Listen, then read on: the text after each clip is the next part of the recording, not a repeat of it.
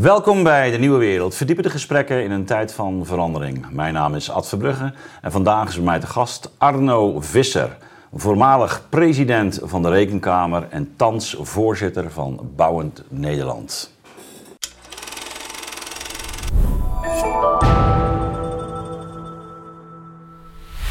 Arno, welkom. Ja, dank, leuk hier te zijn. Ja, heel fijn.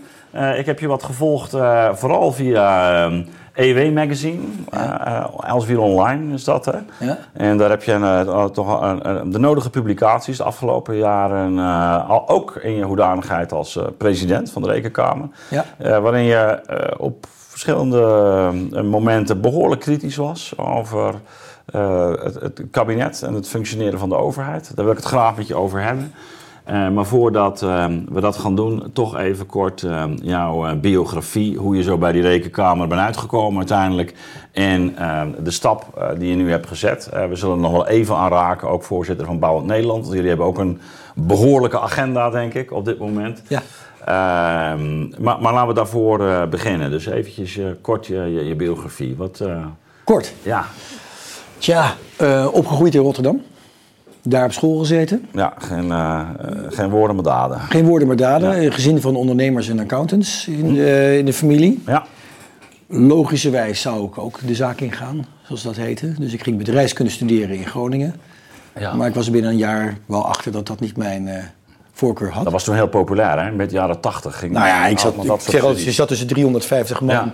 Die dachten, ik koop een stropdas en een koffertje en ja, laat de directeur. Ja, precies. Dus daar ben ik mee gestopt en toen ben ik uh, algemene literatuurwetenschappen gaan studeren. Kijk, dat is verrassend. Ja, omdat iemand me had gezegd, je kunt je hele leven nog bezig zijn met dingen die in het bedrijfsleven spelen. Je moet je studie ja. wijten aan dingen die je later misschien niet meer doet. Geweldig. Hè? En, daar, en, en daar kun je toch zo'n carrière mee hebben. En, en, en dat was een goede keuze.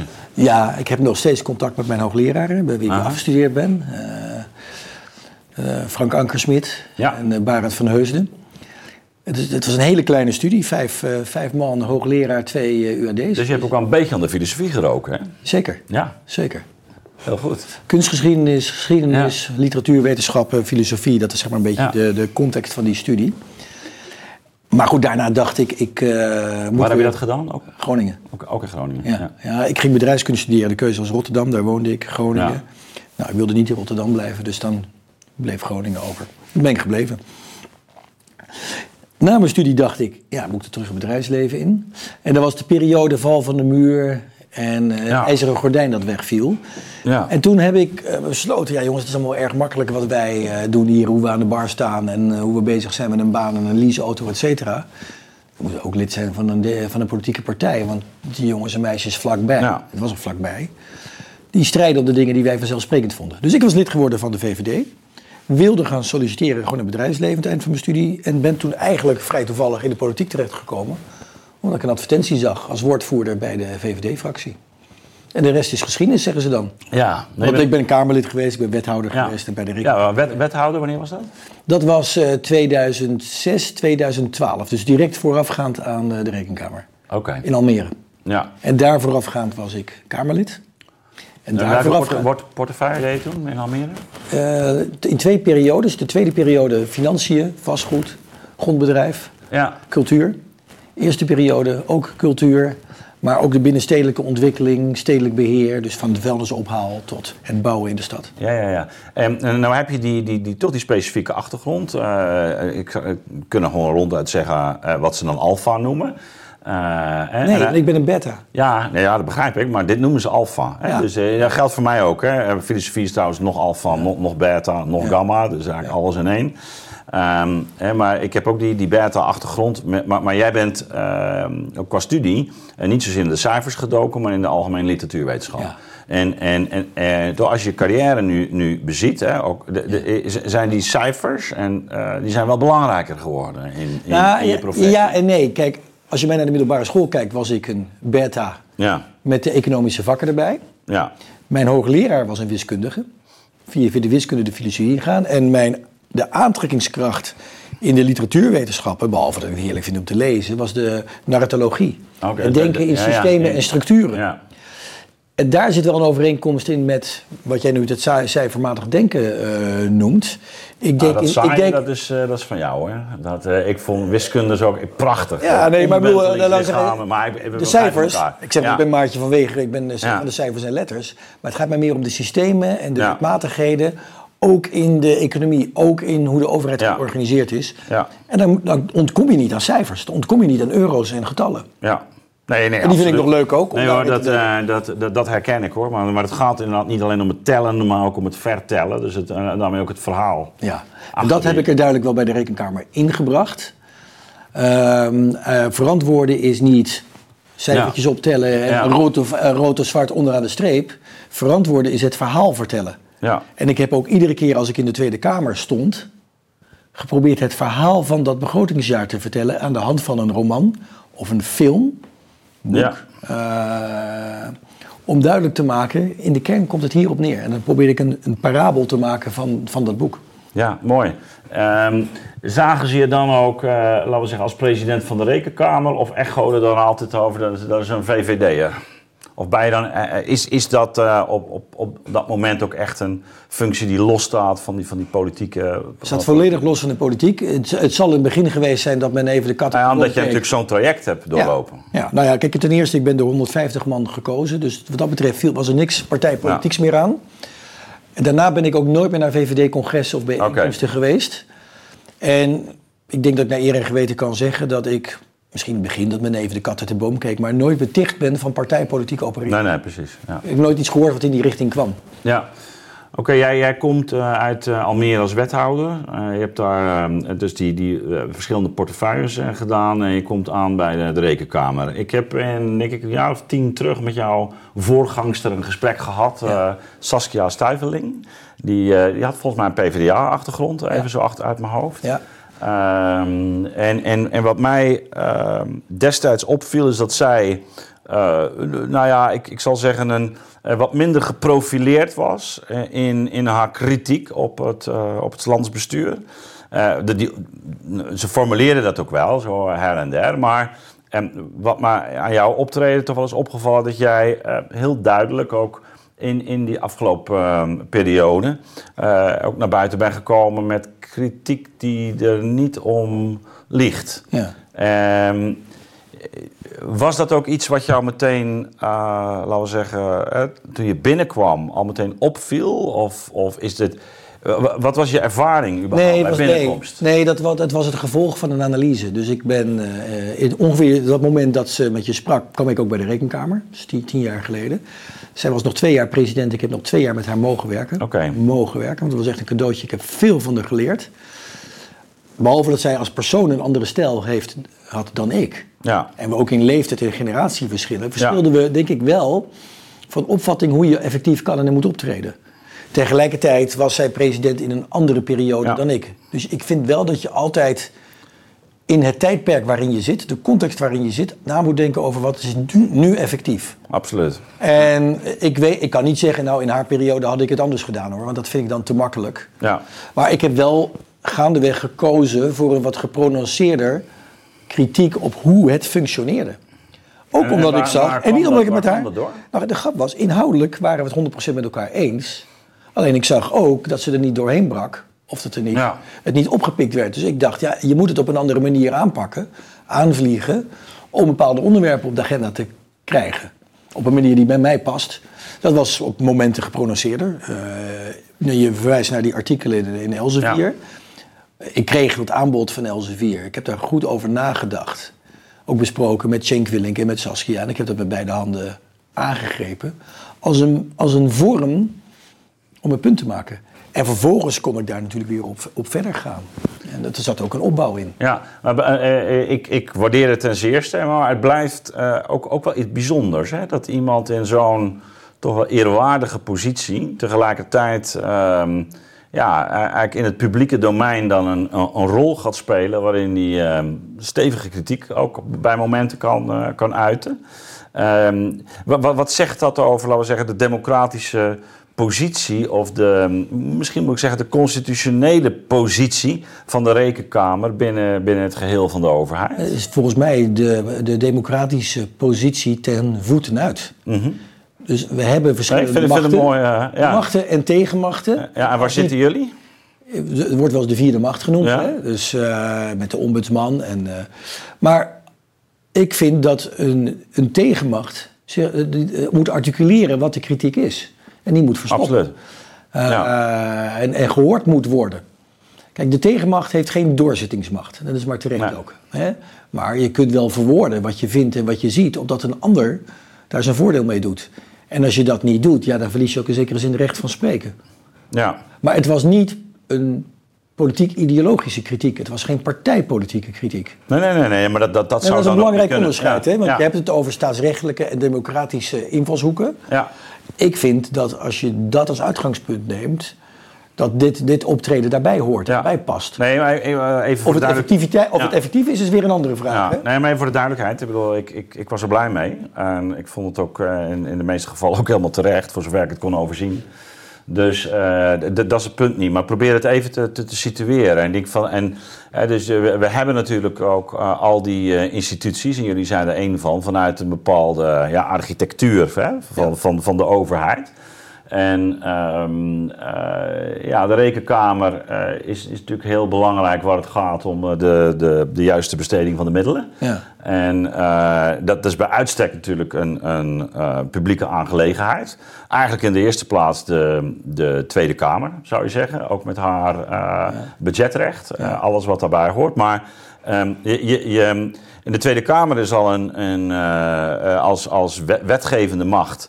Uh, ook, ook, ja, eigenlijk de, voor een deel ook de, in ieder geval de, de, de stem van het volk, maar dan natuurlijk via representatie. Hè? Maar, maar, maar, en, voor een deel, en waar ja. zitten, ja, voor een deel, hè, zeg ik. Ja. En, en waar zitten jullie? Hè? Dus jullie zitten ja. ook, ook ergens op die rol van, uh, je spreekt echt vanuit het publiek belang. Wist je dat de Rekenkamer als, uh, je had het over architectuur, hè? Dat is een ja. mooi woord. Laten we dat, hè? Huis van Thorbecke is niet voor niks een ja. gemunte term. Wist je dat die uh, rol van de Rekenkamer sinds de middeleeuwen bestaat? Ik heb eens een keertje in de Rekenkamer... Ja, dat is mooi is dat, hè? Ja. In de, in ja, de Tweede Kamer juist dat voorgehouden. Ja. Maria van Bourgondië, veertiende eeuw. Om te duiden ja. waar je nu naar vraagt. Waarom is er een Rekenkamer? Waarom ja. is er een Rekenkamer? Die is er, en dat is heel scherp tot uitdrukking gekomen, nadat de Nederlanden onder de Bourgondiërs kwamen te vallen, mm-hmm. en de macht gecentraliseerd werd in Brussel, toen al. veertiende eeuw praten we over. De Rekenkamer verschuift naar Brussel, alle bestuursapparaten verschuiven naar uh, Brussel. Dan midden in die massconcentratie overlijdt de heer, de Bourgondische heer van over alle Nederlanden. Zijn dochter is de erfopvolger. Toen hebben de Nederlanden gezegd: we erkennen je als onze nieuwe gezaghebber onder één voorwaarde. Dat je geen belastingen zult heffen nadat de Staten-Generaal daar toestemming voor heeft gegeven.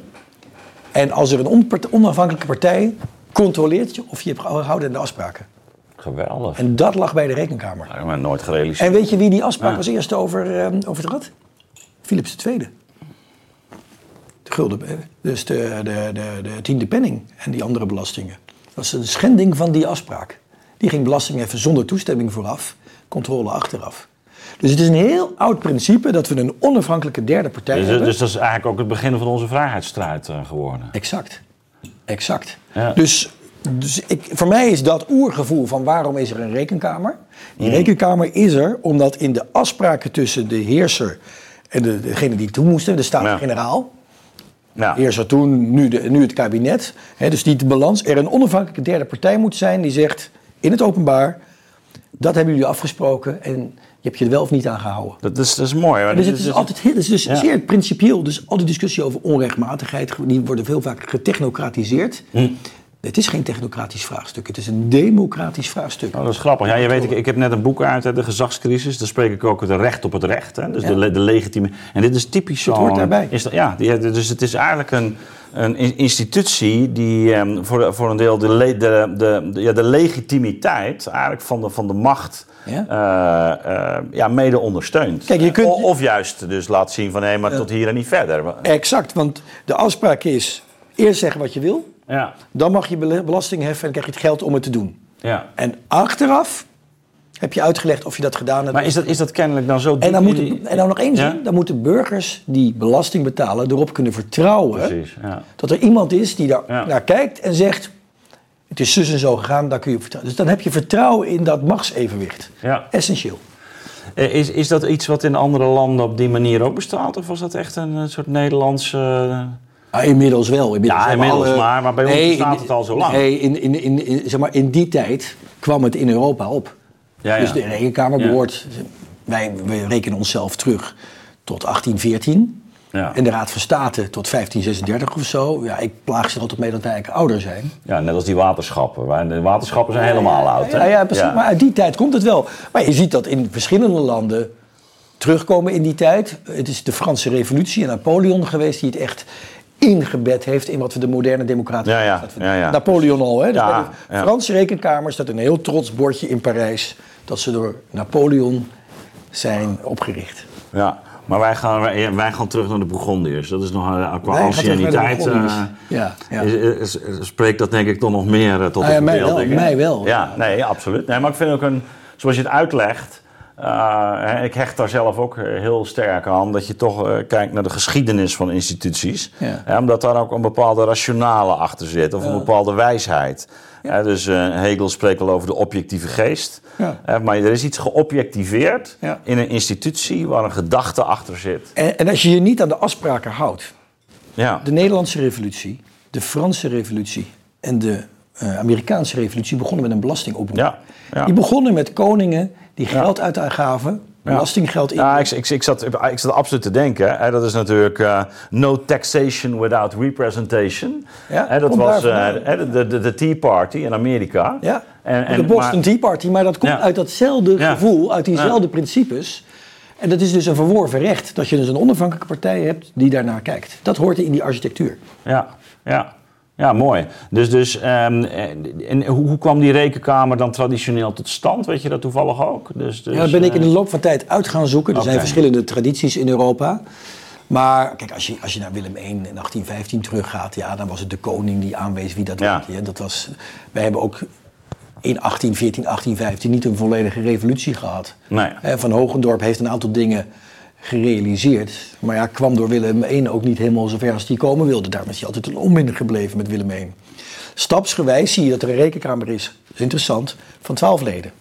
Mm-hmm. Van de twaalf provinciën. Aha, ja. Maar, weer. maar. Ja, elf provinciën ja. en een president. Ja. Maar, wist je dat er toen niet of nauwelijks centrale belastinginning was? Het is in Nederland maar nog heel kort ja. dat wij allemaal belasting ja. betalen aan het Rijk... En heel weinig aan provincies en gemeenten. Is dat ook met Napoleon begonnen? Uh, Nap- Napoleon heeft wel... Want die heeft die centraliserings... Uh, ja, die, ja. Heeft, die heeft een centrale belastinginning geïntroduceerd... en een heleboel dingen... Ja. Die we meteen weer afgeschaft hebben toen Napoleon weg was. Aha, en toen okay. zijn we weer op die oude decentrale traditie doorgegaan. Nou is mijn punt heel vaak, en dat zie je ook in die stukken terecht... wij zijn ons vaak niet bewust in welke bestuurlijke traditie wij zitten in Nederland. Nee. Die hele oude bestuur. Nee. En die is dus ook van onderaf... georganiseerd. Ja. Net zoals ons geloof. Ja. Want onderaf... Absoluut. Ja. De, de, pre, de predikant wordt bij ons uh, beroepen. Hè? En, ja. die, en die wordt door de, ja. door de gemeente... kan die weer worden afgezet. Precies. Ja. En die gemeenten hebben een eigen autonomie, et cetera. Dat is een heel diep geworteld Nederlands denken. Onze belastinginning is inmiddels helemaal gecentraliseerd. Waarna het geld via allerlei verdeelmodellen... Ja, behalve de waterschappen. Dat, ja, dat is waar. Maar ook die krijgen voor een belangrijk deel het geld van het Rijk. En wat ik probeer duidelijk te maken, en dat heeft met die architectuur te maken... is dat wij, dat wij stapsgewijs in veertig, vijftig jaar in een situatie terechtgekomen zijn... waarin we centraal belasting betalen. Mm-hmm. Dat via allerlei verdeelmodellen voor het merendeel bij andere partijen terechtkomt. Ja. Ja. Op een manier die onnavolgbaar is. Ja. En waarin een grondbeginsel geschonden wordt, laat ik het maar zo hard zeggen... dat wij de informatie terugkrijgen over... wat er met dat geld is gebeurd en of dat nou effectief ja, da- daar, daarom heb ik jou ook uitgenodigd, uh, Arno. Want, want wij deden deze analyse. Jij zit er alleen veel, uh, veel dieper in, uh, ook uit, uit ervaring. Uh, maar dit is uh, uh, wat ik, wat ik in, mijn, in mijn, mijn boek De Gezagscrisis... je krijgt het dadelijk trouwens van wel mee... maar zeg, wij hadden eigenlijk een soort in, een decentrale infrastructuur liggen... in de zuidersamenleving, ja. hè, met, met die ziekenhuizen, met die scholen, met ja. al die... Eigenlijk uh, die, ja, die zorgvoorzieningen die we uh, uh, vanuit de zuilen optuigden. Soms inderdaad ook nog uh, uh, uh, landelijk decentraal. En, en daar hebben we eigenlijk uh, met de verstatelijking in de jaren zestig, of, uh, zeventig, tachtig... Is, is die infrastructuur op een gekke manier, uh, uh, je zou kunnen zeggen enerzijds... ontmanteld, omdat daar de, de, de geest uit was. De, de, de, de, dat was de ideologische achtergrond van die artikel drieëntwintig en noem maar op. Um, dus, dus je ziet dat die, die ontzuiling uh, uh, plaatsvindt. Maar tegelijkertijd is dat idee van die uh, verzelfstandigde uh, uh, organisaties en structuren is wel, was het ware, uh, ideaal geworden om daar een soort marktachtige Uh, uh, logica en marktachtig, niet echt de markt, maar marktachtige logica. Ja, en er gebeuren in Nederland twee dingen tegelijk. Ik deel je analyse. Dus wij hadden die ontzuiling. Ja. En de verzuiling was een typisch Nederlands fenomeen. Ja. Alleen Schotland geloof ik nog. Ah, Oké, okay, dat, ja. dan, dan, dat ja. zou heel goed kunnen. Ja. Maar, de, dus met die, maar we waren in, in, daar hoorde een bepaalde, uniek in Europa. Er hoorde, ja. hoorde een bepaalde cultuur, een bepaalde attitude bij. Ja. Ook een soort noblesse oblige binnen die cel. Dat je dus... Ja. Uh, En publiek geld kwam bij die zuilen terecht. Nou, probeer dat ja. maar eens in de Anglo-Saxische landen uit te leggen. Ja. Want dat private instituties met publiek geld, eh, hoe ja. kan dat? Maar bij ons kon het. En in de jaren zeventig is dat veranderd, zoals je zegt. Ja. Maar er gebeurde in de jaren zeventig nog iets anders. En dat gebeurde overal. Het nieuwe public management. Ja, absoluut, ja, dat, dat, is, dat, dat is ook de... En dat en, leidde ja, ertoe dat, dat er een management, financiën ja. en bestuur... En die twee ja, met elkaar absoluut. vermengd... Dat is hem helemaal. ...heeft ja. hier geleid tot iets waar je in democratisch opzicht... grote vraagtekens ja. bij kan zetten. Ja, absoluut. Nee, dus ik, ik, ik haal het ook in het boek aan... dat die opkomst van dat nieuwe public management... in combinatie met die oude structuur... dat, dat heeft een soort... Um, ja, the worst of both worlds. Ja, maar dat, dat klopt. Ja. En, het, en ik ben er eigenlijk... Hè, want ik werk sinds begin jaren negentig in het openbaar bestuur. Ik heb, die, ik heb eigenlijk proefondervindelijk... en door te lezen ben ik erachter gekomen... wacht eens even, we zitten in een traditie die achthonderd jaar oud is. Ja. Dat zit dus in je patroon, in je genen, in je ja. denken. Dus ja. iedereen handelt volgens die traditie. Ja. Ja. Alleen er zijn filosofieën opgekomen die daar haaks ja. op staan. Ja. He, dus dat centraal belasting in en dan gaan verdelen... en allerlei verdeelmodellen, et cetera. Ja. En die botsen met elkaar. Ja. En dan werkt het niet meer. Ja, dat is precies. Alleen het is, mee maar ja. Ja, het heeft ja. wel dertig, veertig jaar geduurd. Nou ja. het, is net een, het is net een kreef die... De, ja. bijvoorbeeld de kreef die in opwarmend water zit. Ja.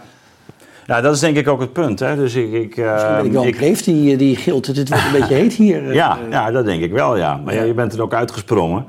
uh, maar we hebben denk ik wel... Um, een hele fundamentele systeemherziening nodig. Ja. En uh, dat, is dus, dat zit zowel op het niveau van uh, de structuur... Uh, de, de, de, ja, de manier waarop zeg maar, middelen worden verdeeld... de logica daarachter hè, via N P M... Uh, maar ook een bepaalde cultuur die daarbij hoort. Zeker. En, ik had je en, en dat daar... is in je laatste artikel, dan refereer je daar ook aan. Ja, en daar had ik twintig jaar geleden een ander antwoord op gegeven. Ja? Ja, ik was, twintig jaar geleden had ik niet gezegd dat we uh, een systeemwijziging nodig zouden hebben om een cultuurwijziging tot stand te brengen. Ja. Ik denk dat we nu, mede om een cultuurwijziging, we hebben het over bestuurscultuur ja. en dat soort dingen, maar ook uh, verantwoordingscultuur, democratische cultuur. Ik denk dat we een aantal systeemwijzigingen nodig hebben. Ja. Om het beter te laten functioneren. Het gekke alleen is, en dat vind ik erg lastig... is er, er is geen Europees land wat niet soortgelijke problemen heeft. Ja. Ik kan dus niet ja, en... aanwijzen, we ja. moeten dit overnemen uit Duitsland. Nee. Want als ik met mijn Duitse collega's sprak... of mijn Zwitserse... Nou, nou, vlak voordat ik stopte, we hebben nog een hele interessante meeting... twee dagen gehad op mijn initiatief met een Rijnlandse mm-hmm. gezelschap. Hè? Want oh, ja. we begrijpen elkaar goed en we spreken elkaars taal. En we hebben een soortgelijke geschiedenis. Dus dat, dat helpt. Ja. Zwitserland, Duitsland, uh, Oostenrijk. Nee, Denemarken zat niet bij, nee. maar die zouden er moeiteloos bij ja. kunnen. Hebben soortgelijke problemen. Soortgelijke ja. problemen. Ja. En het rare is... Nou ja, ze hebben allemaal dat nieuw, nieuw public management natuurlijk. Ja, belopen. Maar wij zijn een gedecentraliseerde eenheidsstaat. Ja. De Zwitsers zijn een confederatie, de Duitsers zijn een federatie... en de Oostenrijkers zijn een andere soort federatie. En ja. alle vier de landen... Ja. komen dezelfde problemen voor. Ja. En in alle vier de landen zijn er geleerden die zeggen... ja, maar dat moet wel, want wij zijn een federatie, dat moet wel. Ja. We zijn een confederatie, dat moet wel. We zijn... ja. Dan kan niet alle vier tegelijk waar zijn. Nee. Dat nee, is heel zit, raar. Ja, maar er zit natuurlijk ook in Duitsland... Dus het, dat idee van uh, uh, die, die, die grote bevoegdheid van die bondstaat. Er zit ook een decentraal aspect aan. Hè? Ja. Dus... dus ieder op zijn, op zijn manier. Daarom zeg ik, het is een andere kijk, federatie. Fra- Frankrijk, dan Frankrijk is een ander verhaal. Het is een eenheidsstaat. Maar dan komen we. Nou, ja. als voorbeeld, hè, we zitten nu in een nieuwe technologietijdperk. Dat te- technologietijdperk vraagt van ons dat we een aantal dingen veranderen. Eén daarvan is dat we een, een taal formuleren... waarin ja. we met elkaar kunnen spreken via I T. Ja. Nou, in Nederland is dat een zooitje. Ja. Een zooitje, omdat we gewend zijn dat we allemaal onze eigen definitie maken. Dat vanuit onze oude... Uh, dus we hadden allemaal onze eigen meeteenheden. We hadden allemaal onze... Ja, dat is heel het hele verhaal met de politie ook, hè? Iedereen nou, zijn eigen systeem. Kom ik, kom ik inderdaad zo op. Tot negentien zeven was het, had iedere gemeente in Nederland het recht om zelf te bepalen hoe laat het was. Oh ja. De grootste, ik, de grootste cultuurstrijd in de negentiende eeuw mm-hmm. was een eenheidstaal krijgen. Die hebben we pas laat negentiende eeuw gehad. Daarom lezen wij Shakespeare beter dan Vondel. Um, de, de eenheidsmaten, kilo, uh, meter, et cetera, dat heeft tientallen jaren geduurd in Nederland. Nou, dat is Napoleon waarschijnlijk ook. Ja, maar dat was een ja. andere... Nou, ja. Waarom zeg ik dat? Op dit moment loopt een heleboel vast. Ja. Omdat we niet met elkaar kunnen communiceren en niet van elkaar weten hoe het werkt. En iedereen zegt, nee, we zijn autonoom. Ik bepaal zelf mijn definitie ja. wel. Ja. Nou ja, dat gebeurt in andere landen ook. Maar allemaal gebruiken ze een kronkelredenering te zeggen... nee, het past niet bij een eenheidsstaat. Nee, het past niet bij een confederatie. Nee, het past niet ja, bij... Precies, ja. Dus er gebeuren overal ja. in Europa soortgelijke ja. dingen... met soortgelijke ja. problemen, ongeacht het systeem. Ja. En dat fascineert me. En dat, ja, maar dat het is, maakt het ook zo moeilijk om te zeggen... oké, okay, ja. maar dit moeten we omarmen. Maar ik denk, ik denk wat, wat zeg maar, de gemene deler is... Uh, in, zoals gezegd... Ik kan zeggen, in de jaren zestig hebben we natuurlijk een enorme culturele uh, omwenteling doorgemaakt. Met elkaar, heel het Westen. En ik denk dat de, de notie van burgerschap, neem alleen maar aan burgerlijk, is overal onder vuur komen te liggen. Ja. De, de, de, de, de, het idee van uh, je moet toch als individu vooral je eigen mogelijkheden op, optimaal zien te benutten. De um, mens is een self-interested rational animal. Grond, ja. Grondgedachte van uh, de neoclassieke economie.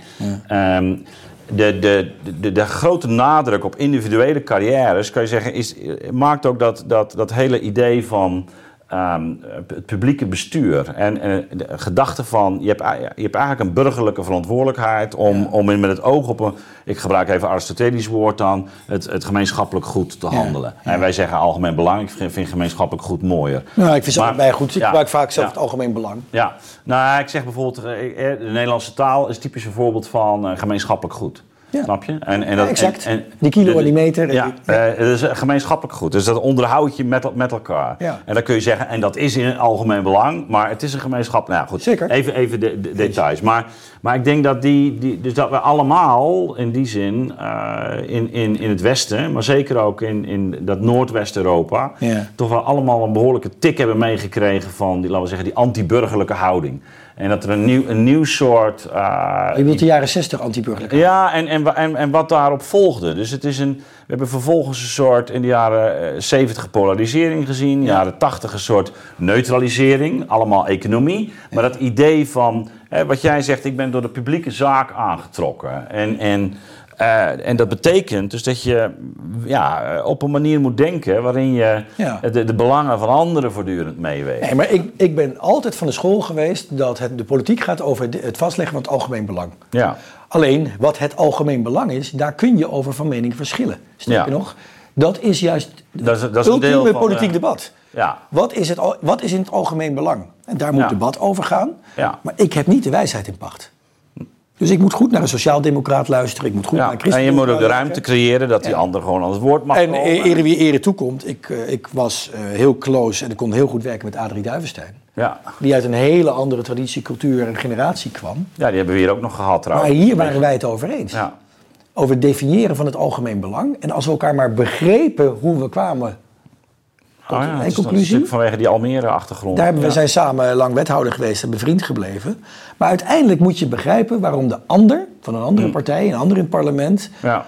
Het, do- het algemeen belang op een andere manier interpreteert en dus een andere keuze maakt. Ja, maar de... En het begrijpen van die keuze... Maar dat, dat betekent dus dat, dat uh, wanneer je het hebt over bijvoorbeeld uh, de nationale politie of al die... Dat natuurlijk de verleiding is, en dat is ook, denk ik, ook wel in, in Nederland een, uh, sowieso een neiging. Uh, maar versterkt ja. door dat culturele proces wat we net schetsten. Het idee van, um, ja, ik, baas in eigen buik, baas in eigen, uh, eigen huis. Baas in, het idee van, nou, wij doen het op onze nou, manier. Er is, iets, uh, er is een woord waar ik me steeds meer ben gaan storen de afgelopen tien jaar. Dat is autonomie. Ja, autonomie, ja. ja. En iedereen beroept ja, zich op, op autonomie. autonomie. Ja. Uh, schoolbesturen, ziekenhuisbesturen, ja. gemeenten, wie niet eigenlijk. Ja, ja. Maar, ja. pardon, hoe kun je ja. in een samenleving leven ja. en werken en autonoom zijn? Want als je autonoom bent... Wat ja. betekent dat dan? Nou, autonoom met publieke middelen. Ja, nee, maar, bedoel, een, ik, uh, nee, maar als je zegt, ik ben autonoom, dan heb ik niks met jou te maken. Ja. Dan is er geen relatie, want ik ben autonoom. Dus dat woord, dat wordt te pas en te onpas gebruikt. Ja. Kijk, dat je zegt, ik ben onafhankelijk, mag eigen keuze maken, prima. Maar autonomie, autonoom zijn, dat vind ik een heel... En je moet maar eens opletten hoe vaak dat woord wordt gebruikt... Hmm. Als, uh, als, als, als, als, als, ja, hoe zeg je, als, als reden van ik mag dit zo beslissen. Hier ga ik zelf over, ik heb niks met jou te maken. En inderdaad, allemaal met publieke middelen. Dus al die organisaties krijgen dan dat rijksgeld. Ja, maar kijk, ons, precies. En ja, dat, is een gemanke, dat is een gemankeerde ja. architectuur. Absoluut. Uh, ja. Die samengaat met een cultuur ja. van uh, ik ga er zelf over, ik heb niks met jou te schaften, et cetera. Misschien is dat nog een... Ja, je zou bijna naar de generatie moeten kijken ja, die dat zo, die nou, dat zo verwoordt. Maar dat, uh, jaren zestig... In jaren zestig denk ik uh, goed vertegenwoordigd is op dat punt. En ja. niet bij Adrie Duivesteijn. Ik heb hem hier ook... Die hield er ook maar. niet van. Die, nee, hield, die hield er, er zeker ook. niet van. Nee, zeker. Ja. En daarin, dat is het interessante, daarin vinden liberalen en sociaaldemocraten elkaar wel. Ja, want dat is denk ik ook wel interessant. Hè? Ik, ik vind het leuk, je hebt die liberale uh, achtergrond. Uh, ik, ik ben zelf niet uh, vanuit de liberale achtergrond zozeer... maar ik heb wel uh, duidelijk affiniteit hè? Uh, uh, in bepaalde opzichten. Maar wat, wat, mij, wat mij zo opvalt ook aan de, aan de V V D... we hoeven geen uh, de, de politiek debat te voeren hier... maar is dat, dat er een soort vermenging is plaatsgevonden tussen, laten we zeggen, neoliberalisme en liberalisme. Terwijl het echt heel andere, andere je, dingen heb je, zijn. Heb je wel eens een neoliberaal ontmoet? Heb je wel eens iemand ontmoet die zegt, ik ben een neoliberaal? Nou ja, ik, ik zit ik, in de economische, economische wereld. Nee, maar ik vind dat, het, uh, ik heb wat maar, van meter van, zo, dat is volgens mij is het Jan Marijnissen die het woord gemunt heeft. Ja. Oorspronkelijk sloeg het op een Weense economische school ja, de, en dit is, van dit voor negentien veertig. Hayek en uh, consorten. Ja, maar uh, ergens begin jaren negentig heeft Jan Marijnissen dat woord gemunt. Gebruikt en plakten het op allerlei dingen. En dat zijn steeds meer mensen gaan doen. Ja. En nu is het een soort, waar het er spookt ja. Europa, het is het, het, is het neoliberalisme. Ja. Nee, maar het is, het is Terwijl, ook... Ik heb nog nooit iemand gehoord die zegt, ik ben ik een ben neoliberaal, neoliberaal en ik heb hier een boekje en dit is het neoliberalisme. Ja. Het is nou een, ja, het is, het is een... nou ja, het is de onzichtbare vijand. Het is, kijk, wat, je hebt geen maar, onzichtbare vijand. Nee, maar je noemde zo even nieuw public management. Hè? Dat ja. is een, een typisch voorbeeld wat dan in die, ik, ik zeg ook, eh, ja, zelfs een echte neoliberaal zou zich in zijn graf omdraaien wanneer die zag... wat er uh, met onze staatsfinanciën gaat. Nou ja, als er echt een liberaal dus, bestaat. Maar dus, ik vind het een heel moeizaam woord. Nee, maar kijk, als, je, als je Hayek neemt... Hè, uh, die, die zou je dan als een soort neoliberaal kunnen zien. Maar die zou dit... Maar dat ging ergens anders over. Dat ging ergens anders over. Dit ging niet over de inrichting van de maar staat, het, het, het zoals punt, we die nu kennen. Het punt is natuurlijk... En, en, en daar, in die zin is het natuurlijk wel een... Ge, Marijnissen is niet de enige die het doet. Hè. Het is ook internationaal. Nee, hè. Nee, het is internationaal. Die term wordt internationaal op die manier gebruikt. Uh, misschien op een verkeerde manier, daar ben ik het helemaal mee eens. Dat nieuw public management kunnen we het wel, uh, uh, uh, daar kunnen we elkaar ja. wel in vinden. Uh, maar la, laten we geen semantische discussie voeren. En op het moment dat je een soort markt of quasi-marktachtig, want het is meer quasi-markt, het is geen echte markt. Dat was een maar markt, ja. zou je af en toe denken.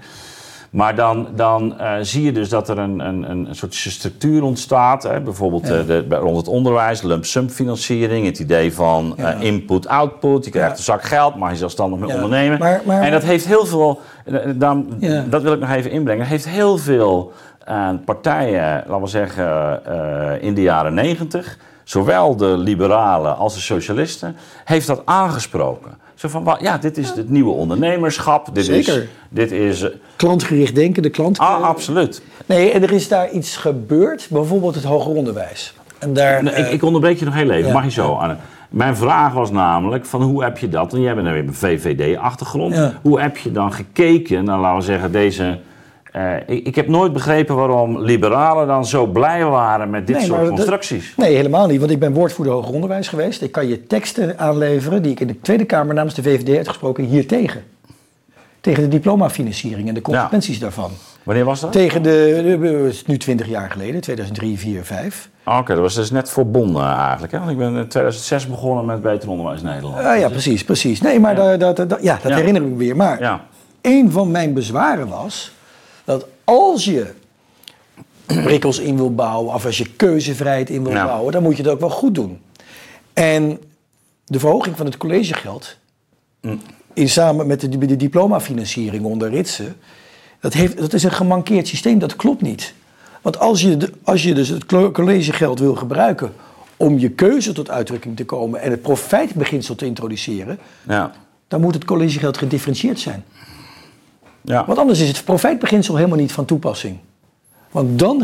Dus het is allemaal gemankeerd geïngevoerd. Ja. Nou, dus, en daarbij, het is geen markt. Onderwijs is helemaal nee. geen markt. Nee. He, je kunt wel versturingsprincipes hebben, maar maak het dan af.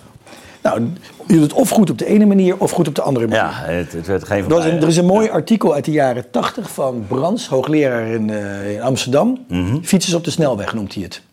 Fietsers op de snelweg. Het hoger onderwijs dat sinds de jaren tachtig mm. allerlei veranderingen heeft ja. ondergaan. Ja. Waardoor het nog Anglo-Saxisch, nog ja. Rijnlands is. Ja, dat heeft me altijd tegen. Maak dan of een goede keuze voor een Anglo-Saxisch systeem. Met alles wat daarbij hoort. Of maak een keurig netjes Rijnlands systeem. Weet je, op een gegeven moment maakt het mij niet meer uit welke het is. Maar die mengvormen... Ja, die, die, die, die hebben de grote ellende veroorzaakt. Helemaal, ja. helemaal, helemaal waar. Want, want, want als ik naar een Amerika... Ik heb in Canada even gestudeerd. Maar als je naar de website gaat van Amerikaanse of Canadese... Anglo-Saxische universiteit...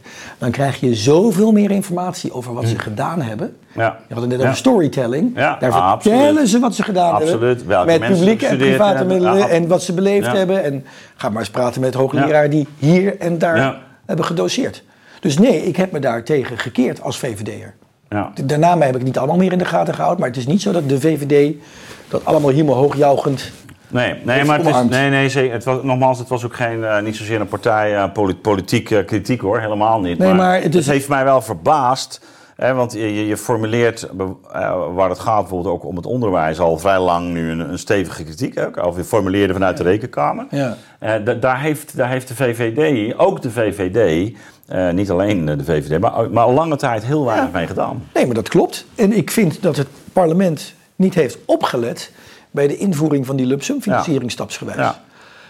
En ik heb zelf een deel van die Lumsum-wetgeving gedaan toen ik in de Kamer zat. De afspraak was, die erbij hoorde was... Mm-hmm. dat het verantwoordingssysteem mee zou veranderen.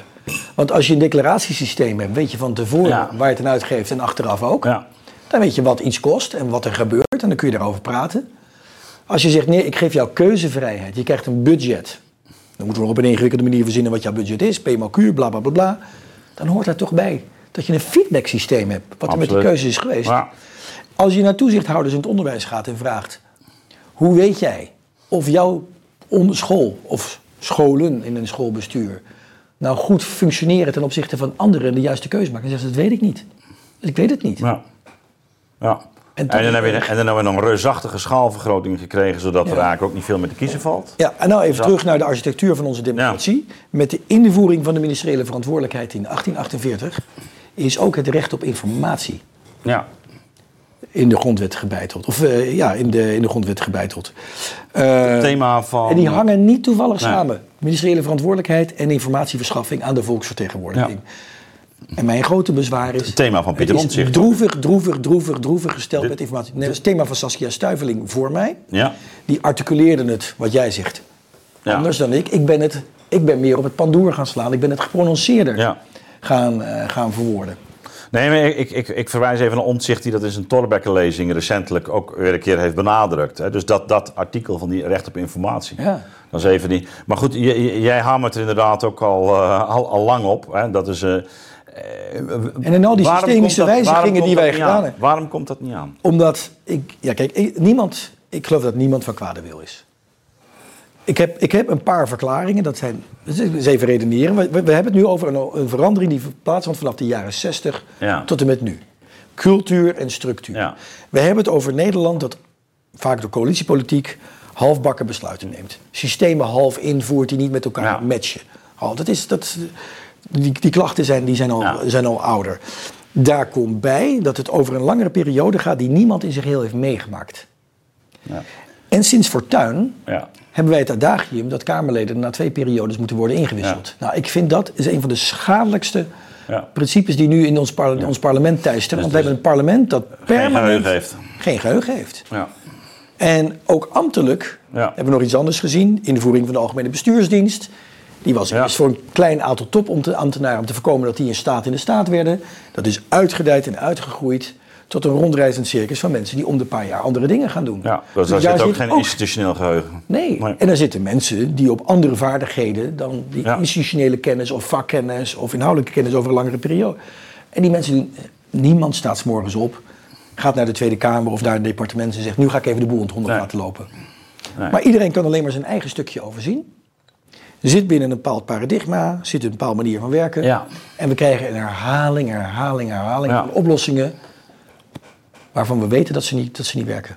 Lees alle parlementaire enquêtes, alle parlementaire onderzoeken vanaf begin jaren tachtig... Het is eigenlijk maar één conclusie. Te snel ingevoerd, het systeem is niet overdacht, het was niet uitvoerbaar en er was geen informatiesystematiek. Het komt, de paspoortaffaire, de, de, de, de, de, de, de, mijn eigen T B S, het onderwijs, de, de invoering van drugs, zo heet het ook weer, de, de I R T-crisis, mm-hmm. et cetera.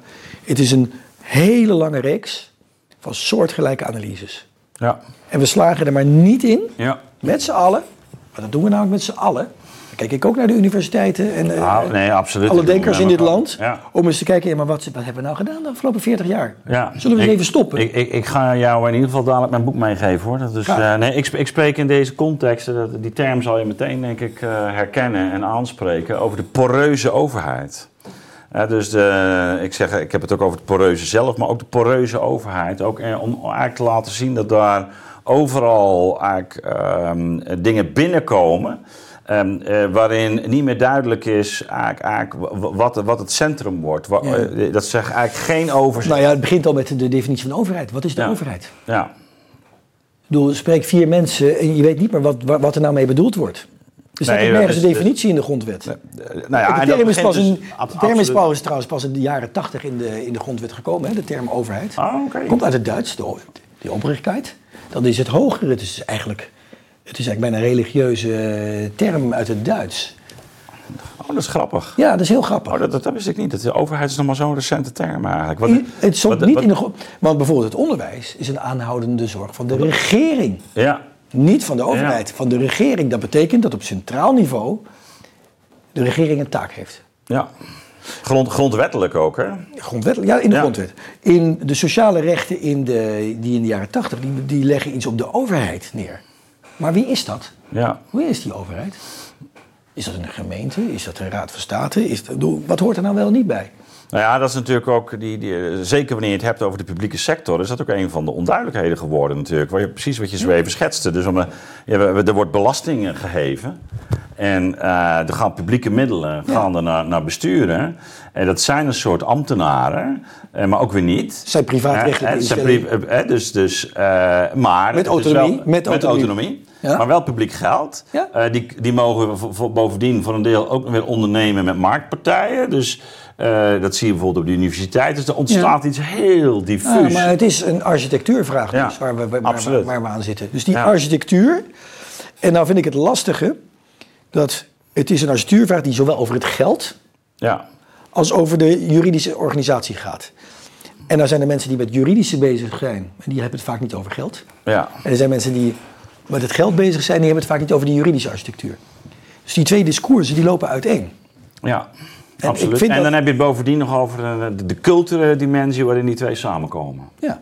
He, ja. Want dat betekent, het is, het is ook een, een, een, een mindset. He, ja, maar de botsing der machten. Bestuurscultuur, botsing ja. der machten. Uh, hoor en wederhoor, tegenspraak, uh, dat is een cultuur. Hoe, hoe, um, hè, wanneer jij nou met die rapporten kwam, onderwijs is één waar je uh, ook, ook uitermate kritisch over bent geweest, nu weer.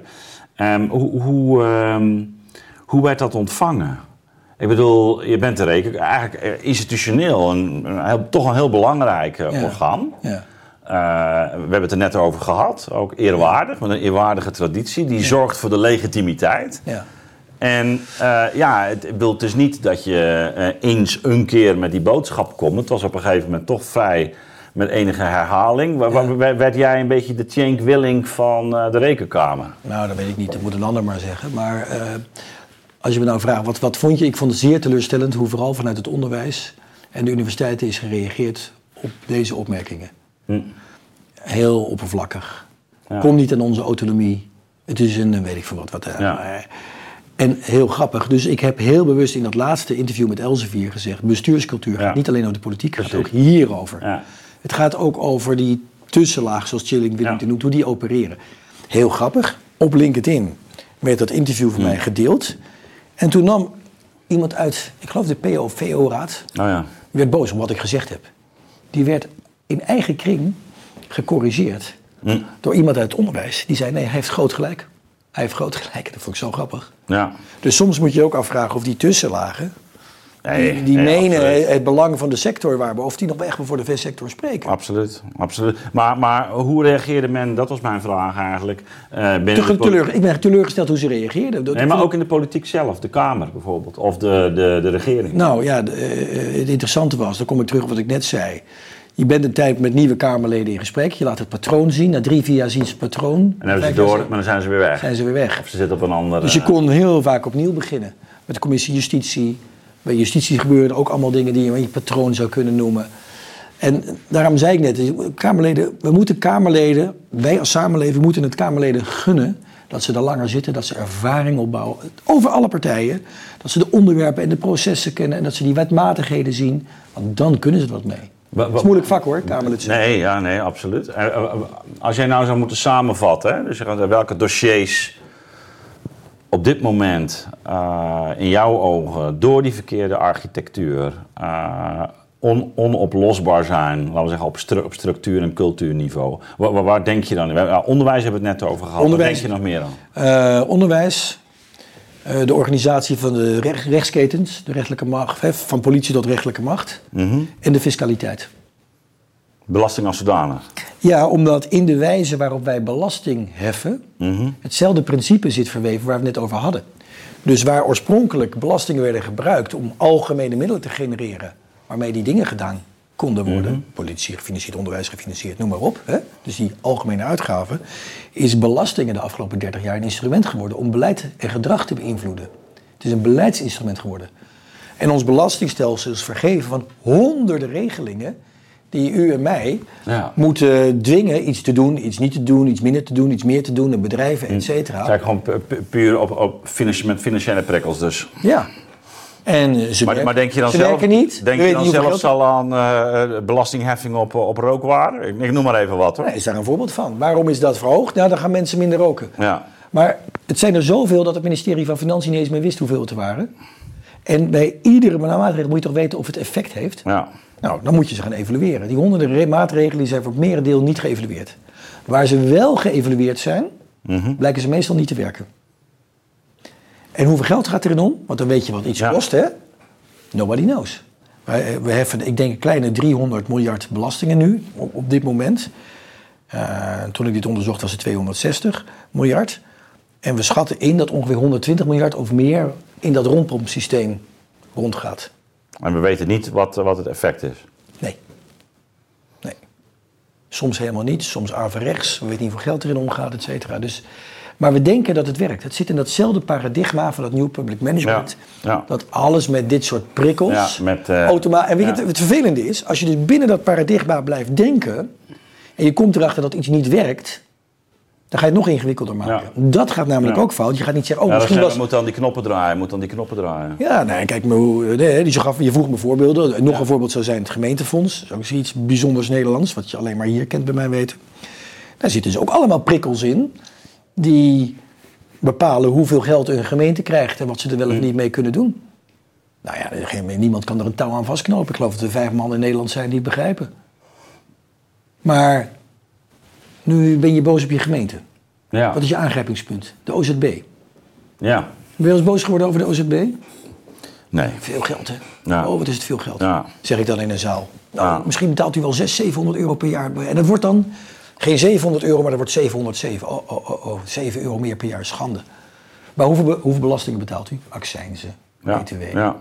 Nou ja, tienduizenden euro's per jaar.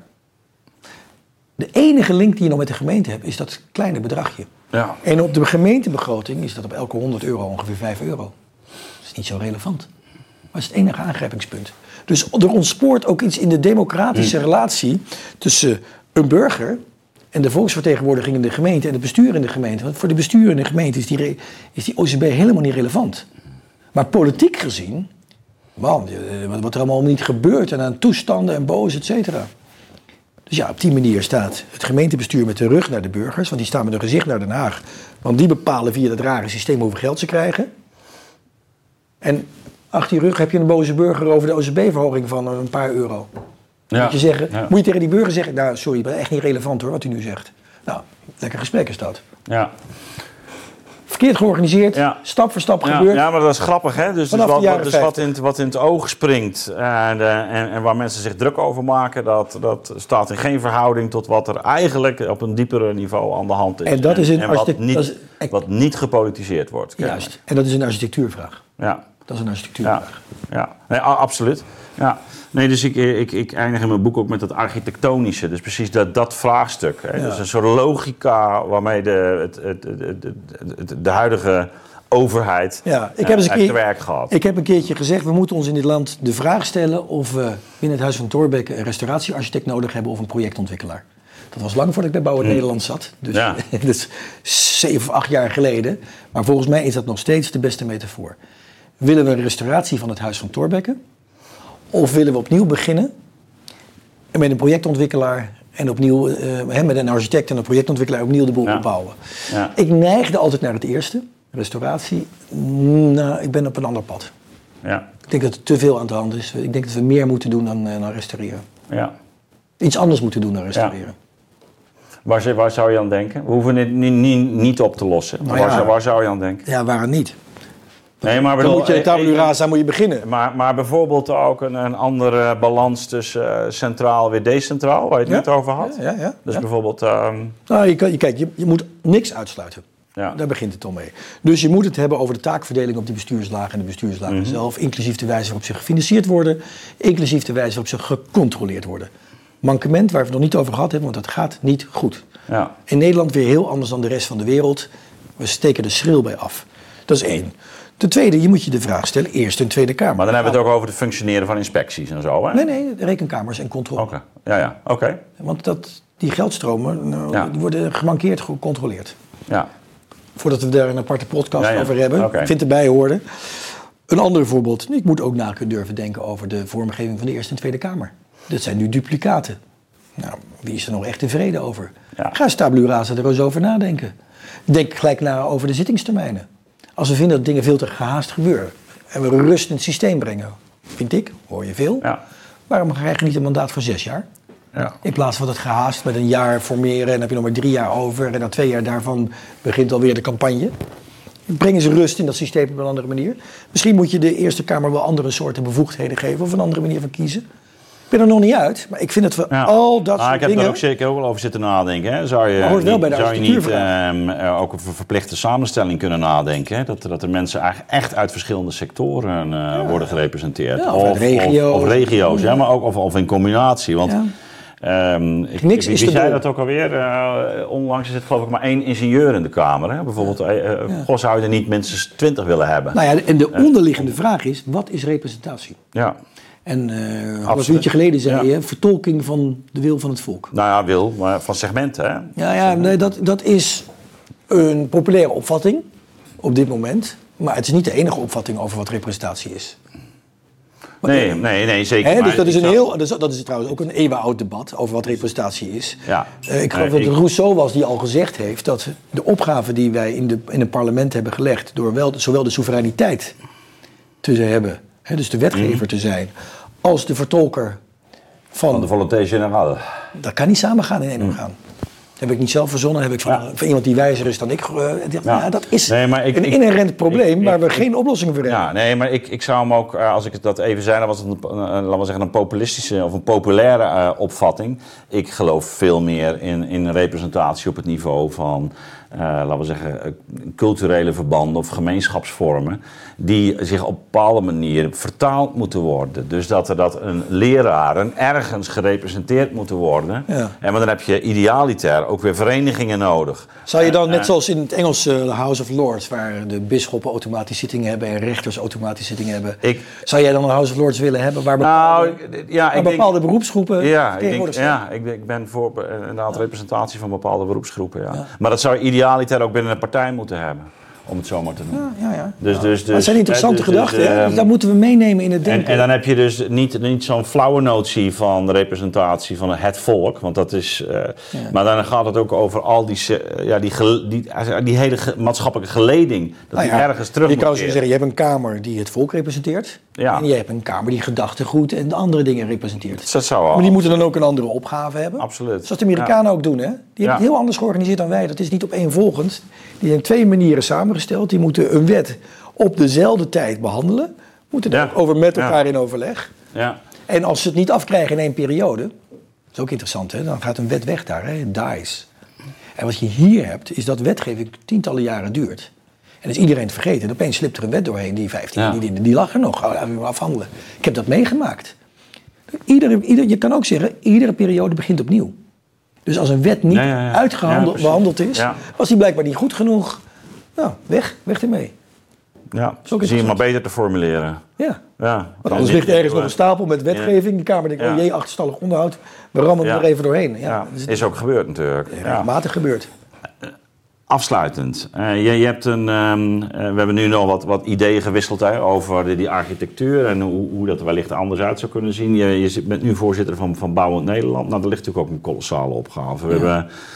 Uh, migratiestromen, zeker de laatste tien jaar, die er niet om liegen. In Nederland groeit in een ongehoord uh, tempo. Ik heb mijn dochter ook nog een, uh, een recent nog uh, uh, ruim anderhalf jaar weer in huis gehad, omdat hij geen woning, uh, betaalbare woning kon, uh, kon vinden. Ja. Ondertussen werkt hij keihard voor een eigen zaak. En, ja. uh, en, en je, ik bedoel, je ziet het, je ziet het heel dichtbij op, zie je het. Ja, ik zie het ook heel dichtbij. Uh, ik ga de voorbeelden hier niet noemen, maar nee, ik zie nee, heel dichtbij. Het is, het is heftig ook ja. wat dat doet ook met, met uh, levens van mensen, met relaties. Zeker. Nou, daar hebben jullie natuurlijk een. Uh, Bouwend Nederland een, een hele, hele grote opgave. Uh, tegelijkertijd liggen daar de milieuproblematiek, uh, de stikstofproblematiek, ja. uh, al, al, allerlei uh, ook uh, uh, inmiddels arresten.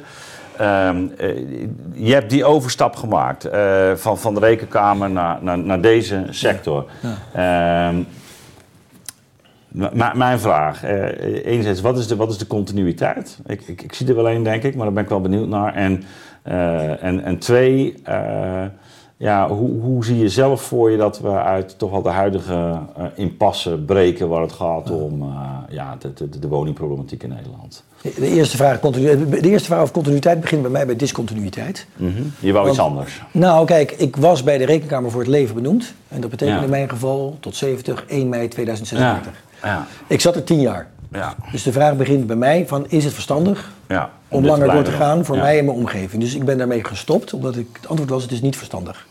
Dan komt de vraag, maar wat, waar kan ik dan continuïteit laten zien in mijn eigen ontwikkeling? Ja. En ik wilde, kijk, de Rekenkamer is terugkijken en analyseren hoe, wat anderen gedaan hebben. En ik wilde dat niet meer doen. Ik wilde vooruitkijken en de kennis die ik heb naar de toekomst gebruiken.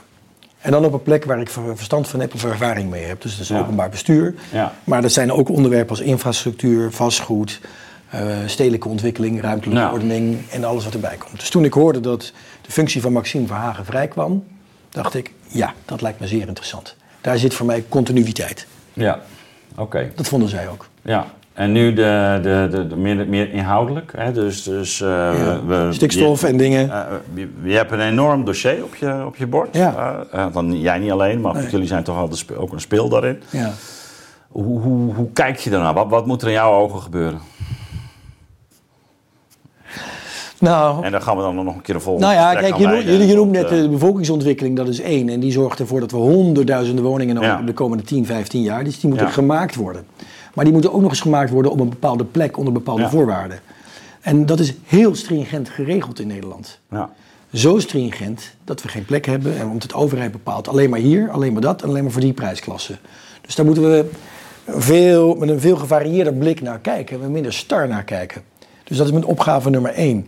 Ook kijk naar wat mensen willen en ga niet voorschrijven wat mensen willen. Want wat er nu... Hm. Dit is heel aanbodgestuurd, hè, de woningmarkt in Nederland. Ja, het gaat steeds verder. Hè. We noemen het dan markt, hè, want ja. ik gebruik het woord ja. eerder. Maar uh, ja. een neoliberaal zou het zo niet verzinnen. Nee. Hè? Dus, nee. Uh, nee, absoluut. Dus er moet, er moet echt wat af van de, die, die, die, die, die, dat dwingende. En we moeten diverse kijken. En, en dat is een onderwerp waar we het net ook over hadden. In Nederland hebben al die autonome gemeenten zich het recht voorbehouden om allemaal toppen te zetten op wetgeving. Duurzaamheid is een opgave voor de toekomst. Maar als iedere gemeente bovenop de wetgeving weer een eigen invulling geeft, ga je die opgave niet voor elkaar krijgen. Dan is het weer, weet je wel, iedere gemeente die zelf ja. moet bepalen hoe laat het is, hè, honderd ja. jaar geleden. Ja. Dat is één. De tweede is de, de, de energietransitie zelf. Dus dat betekent dat de kabels en leidingen die onder de grond mm-hmm. zitten, ja, die moeten vervangen worden, die moeten opgewaardeerd worden, er moet elektronica achter aangepast worden. En daar moeten ook gewoon de, de schop voor in de grond, of er moet een paal boven de... Dat is ook een ruimtelijke opgave. Ja. En dan hebben we nog natuur en natuurherstel, stikstof. Absoluut, ja. Nou ja, kijk, de groot. En als je dit allemaal bij elkaar neemt in een heel klein land, kom je er eigenlijk achter dat je te weinig Nederland hebt. Ja. Dus dat betekent dat er een enorme ruimtelijke ordeningsvraagstuk zit, waar beter dan nu op gestuurd moet worden. Veel beter. Nou, dit, uh, dit... Om de belangen, zeg maar, de verschillende belangen tegen elkaar af. En dan kom je weer bij we begonnen. Ja. Daar moet een partij het algemeen belang definiëren. Ja, ja. ja. En uh, daar heb je het ook weer over architectuur eigenlijk. Ja. ja. ja. Dan laten we daar een, een volgend gesprek aan wijden. Het was mij een groot genoegen, Arno. Leuk, dank je. Dus, uh... de tijd vloog voorbij. Ja, dank ja. voor je komst. Graag gedaan. Okay. Beste kijker, als je dit filmpje ziet, houd je kennelijk van de lange en verdiepende gesprekken van de nieuwe wereld. Wil je meer van onze video's zien? Klik dan op de afbeelding hier links. Of beter nog, abonneer je op ons kanaal. Je kunt ons natuurlijk ook steunen en daar zijn wij zeer op aangewezen. Klik dan op de afbeelding rechtsboven in beeld of ga naar de beschrijving hieronder voor meer informatie. Ik dank jullie bij voorbaat van harte.